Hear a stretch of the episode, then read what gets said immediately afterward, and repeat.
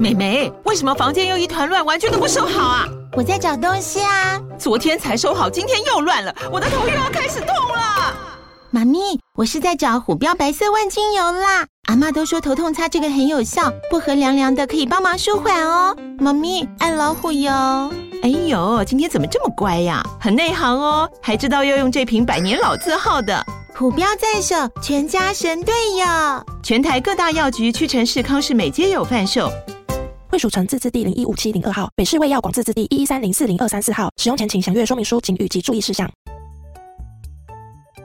想要掌握即时市场观点吗？订阅郭俊宏带你玩转配息，每天不到十七元，你将享有专人整理的每月读书会、配息热点分析以及热门主题解答困惑。不论你想通过基金、ETF、美股或台股打造你的现金流收入，我们都能为您提供支持。点选资讯栏的订阅连结，了解更多。让我陪你一起投资理财。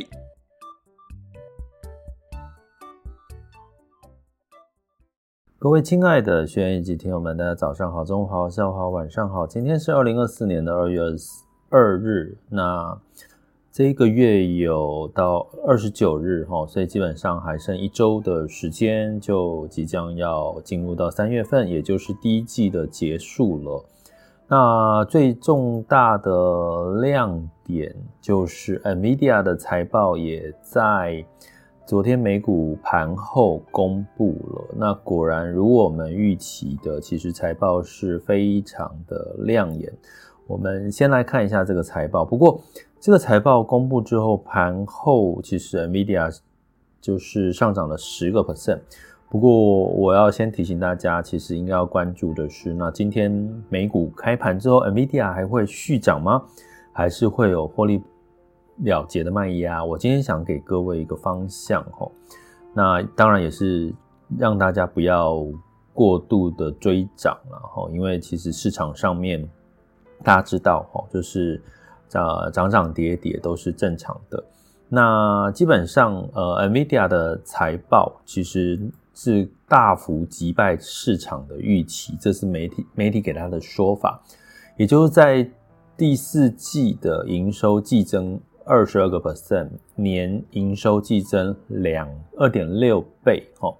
那市场的预期是大概是呃增加。这个两百零六亿美元的这个营收，但是实际只有只有就是市场认为只有两百零六亿的营收，那实际上它是两百二十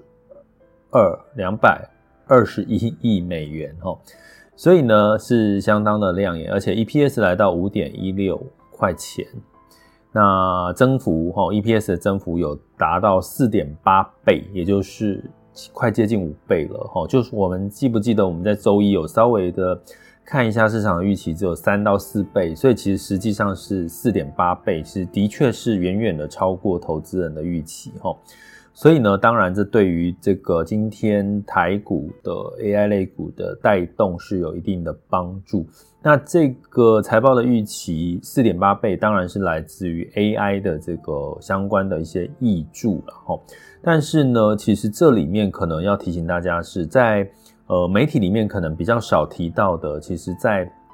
我们在讲 AI 伺服器，其实传统伺服器它的营收是下滑的，哈。尤其大家知道，NVIDIA 早期其实是这个呃游戏，齁，游戏的这个绘图晶片，哦，是它的这个大宗，齁。不过呢，市场上面媒体也比较少提，其实在游戏的部分的一个营收其实是下滑的。也就是说，NVIDIA 整体的一个财报其实都在亮点都在 AI 伺服器。可是，其实 NVIDIA 其实不止 AI 伺服器，它还有这个一般传统的伺服器，还有游戏的晶片。其实这两个部分都是相对都是比较。嗯，不是，都是下滑的了哈。那另外一块值得留意的是，中国的营收也是下滑了五个 percent 哈。那原因是，呃，其实大家知道美国禁止 AI 晶片销售到中国去这件事情，那当然就让这个 NVIDIA 在中国的营收就相对的下滑哈。不过这也是在早就在市场的预期当中，所以也就是说，其实在整体的这个。呃，辉达的 NVIDIA 的亮点真的只集中在 AI，这跟什么很像？大家想跟哪一家公司很像？其实跟现在的这个呃，像半导体设备哦，像 SMO 这样子的一个，就有点是 AI 的晶片，它是独大了啦。就是说，只要讲 AI 伺服呃 AI 晶片的话，基本上都是那个 NVIDIA 独占。那跟半导体设备厂 ASML 其实有点类似这样的一个情况。那当然，其实你会看到的是市场出现了一些。大家都可能会想要找替代方案，因为当有一家公司独大的时候，其实就会有很多其他的公司就会去找其他的替代方案了哈。呃，所以这类型呢，也会看到的是许多的像嗯 Intel 啦，哈，像其他的像这个 AMD 啦，哈，其实都有在做相当其他的一些这个合纵联盟的一些动作。所以呢，我们讲这个的原因是要告诉各位，其实，在未来的一个情况之下，在竞争越来越多、越多人加入了这个 AI 的这个晶片的一个研发，或者是一个自己抽出一个所谓的供应链的圈子的话，对于 NVIDIA 它的获利，我不要讲营收，获利可能相对来讲是有一些。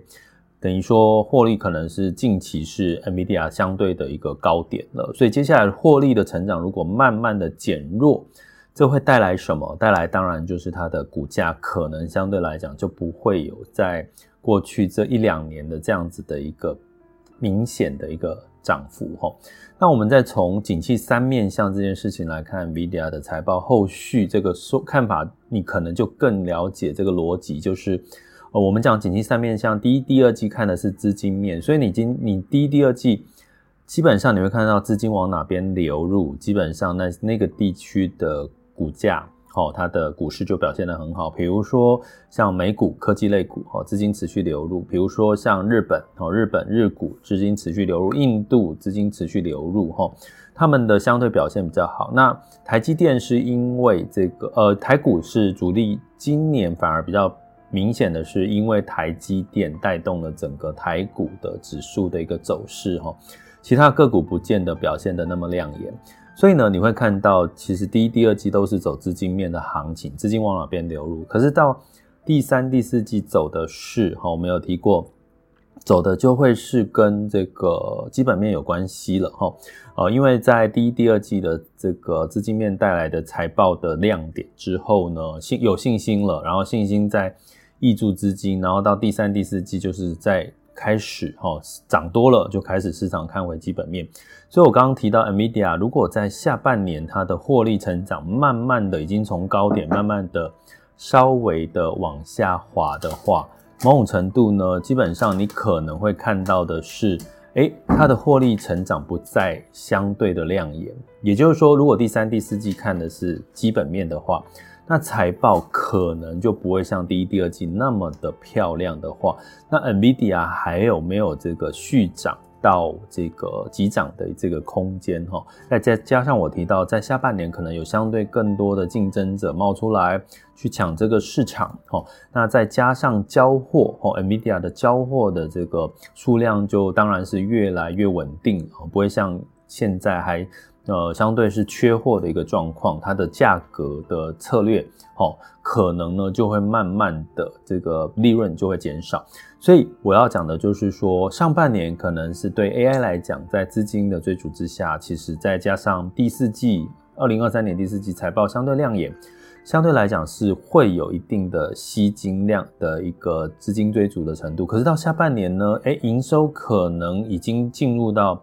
相对高基期可能会慢慢的哦，我们去回想特斯拉啦哈，特斯拉其实早期就是当它呃营收一直成长三十 percent 多少倍甚至倍数的成长的时候，其实你在现在来看回看特斯拉，它现在因为销价竞争、比亚迪的竞争，然后再加上获利的一些呃减少哈，营收虽然持续的稳定，所以你会看到特斯拉的股价其实就很明显的在今年就比较是一个波动的一个情况。所以呢，在近期来看，其实到底 NVIDIA 大家会觉得，哎呀，财报公布了，还有再继续涨、继续再反弹的机会吗？虽然有机构现看上看一千两百块钱，NVIDIA，但是实际上面大家也知道，现在媒体很多都是韩寒，就是也不用负责任嘛，齁。所以呢，基本啊不是媒体啦，它其实是金融机构的一个上上调它的目标价哈。所以，但是我们从景气三面向来看，再加上我最后提醒大家一件事情，就是联准会这个 Fed Watch 的数据，三月份的降息一码的几率已经降到六个 percent 了，也就是说，三月份基本上应该不会降息了。五月份降息的几率居然也降到了三十个 percent 以下，六月份才有五十五成以上的降息几率，所以也就是说，我们从年初一直看三月份开始降息，到现在已经变成是